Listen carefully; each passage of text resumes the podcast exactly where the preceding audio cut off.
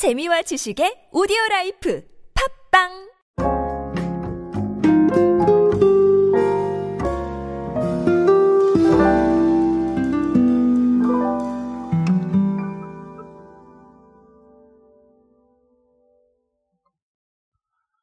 우리가 주스라고 어, 불리우는 음료를 알고 있죠. 사실 저는 어렸을 때, 어, 그 유리병에 담겨 있는 주스를 먹었던 것 같아요. 그 다 알고 계실 겁니다. 이 유리병을 또 어머니께서 보리차를 넣어두시는 용도로 재활용을 하시고 그러셨던 기억이 있는데, 아, 사실 그때 먹던 주스는 진짜 뭐 달기도 하고, 네, 맛있었어요. 오렌지 주스, 뭐 사과 주스, 이런 것들. 자, 그런데, 음, 최근의 추세를 보면 이게 쉽지 않아요. 갑자기 이게 무슨 얘기인가 싶으실 텐데요. 오늘 이 얘기와 함께 아 그래서 코카콜라사는 미닛메이드 어떻게 끌고 가고 있는지 최근 신제품을 통해서 한번 알아보도록 하겠습니다. 안녕하세요 여러분 노준영입니다. 마케팅에 도움되는 트렌드 이야기 그리고 동시대를 살아가신 여러분들께서 꼭 아셔야 할 트렌드 이야기 제가 전해드리고 있습니다. 강연 및 마케팅 컨설팅 문의는 언제든 하단에 있는 이메일로 부탁드립니다. 자, 일단은 주스라는 단어, 어, 주스라는 단어가 상징하는 이 시장, 한국농식품유통공사가 발표한 자료가 있습니다. 아, 이 4월 달에 자료가 나왔는데, 음, 주스 시장 규모, 주스 시장 규모라고 나오진 않고요. 과체 음료 시장 규모, 이렇게 나오는데, 2017년에 7,429억이었습니다. 근데, 자, 이게 2019년에 6,926억 원으로 떨어졌고요. 자, 그리고 2020년부터는 6,400억 원. 자, 그리고 어, 지난해 통계가 아직 안 나왔는데 업계에서는 지난해는 한 6천억 정도 아니겠냐. 그러니까 계속 떨어지고 있다라고 인식을 하고 있는 것 같아요. 자, 근데 실제로 그렇죠. 뭐 아무래도 뭐랄까요? 뭐 생과일이나 착즙 음료 이런 거 그냥 바로 드셔버리니까. 자, 그리고 그냥 다른 음료들 커피라던가 아니면 제로탄산이라던가 이런 것들 다 드시니까 글쎄요 아, 이런 부분이 좀 영향을 주지 않았나라고 생각을 합니다. 자 이런 시점에서 코카콜라사는 미니메이드의 쿠 2종을 출시를 했습니다.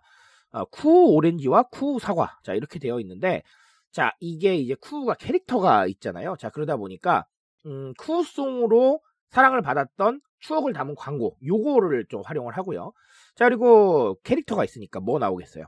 네, 굿즈가 나옵니다. 그래서 굿즈 이벤트. 자, 이런 식으로 아, 마케팅을 활용을 하고 있습니다.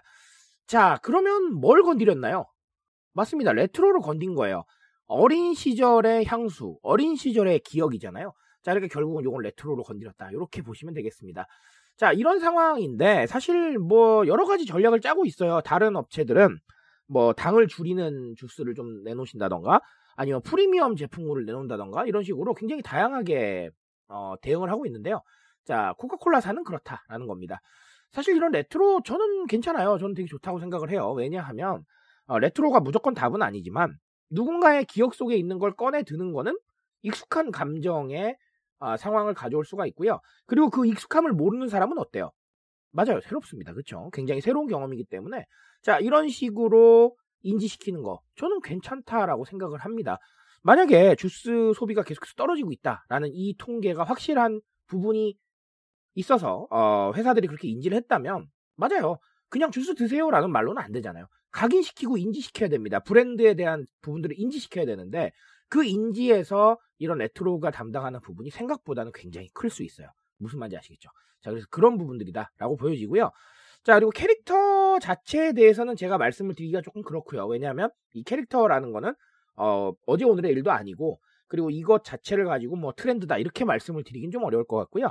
어, 굳이 캐릭터에 대한 이야기를 하나만 말씀을 드리자면 아무래도 SNS 쪽에서 더 강할 확률이 높겠죠. 왜냐하면 자 캐릭터라는 거는 뭐 대부분 귀엽거나 아니면 굉장히 좀 네, 선호하시는 부분들이 있잖아요. 자 그러다 보니까 이런 부분들을 만났을 때 그냥 일반 제품보다는 SNS에 인증하거나 다른 사람한테 이야기하거나 이런 상황들이 조금은 더 편할 것이다라고 보여집니다. 어, 그럴 것 같아요. 저한테도 그냥, 네, 오렌지 주스를 주고요. 어, 이 쿠를 주고요. 이렇게 하면은 저는 쿠 쪽으로 갈 것 같아요. 왜냐면 SNS에 할 말이 많잖아요. 그쵸? 나 어렸을 때 그거 봤는데 뭐 이런 것부터 시작해가지고 할 말이 많잖아요. 그쵸?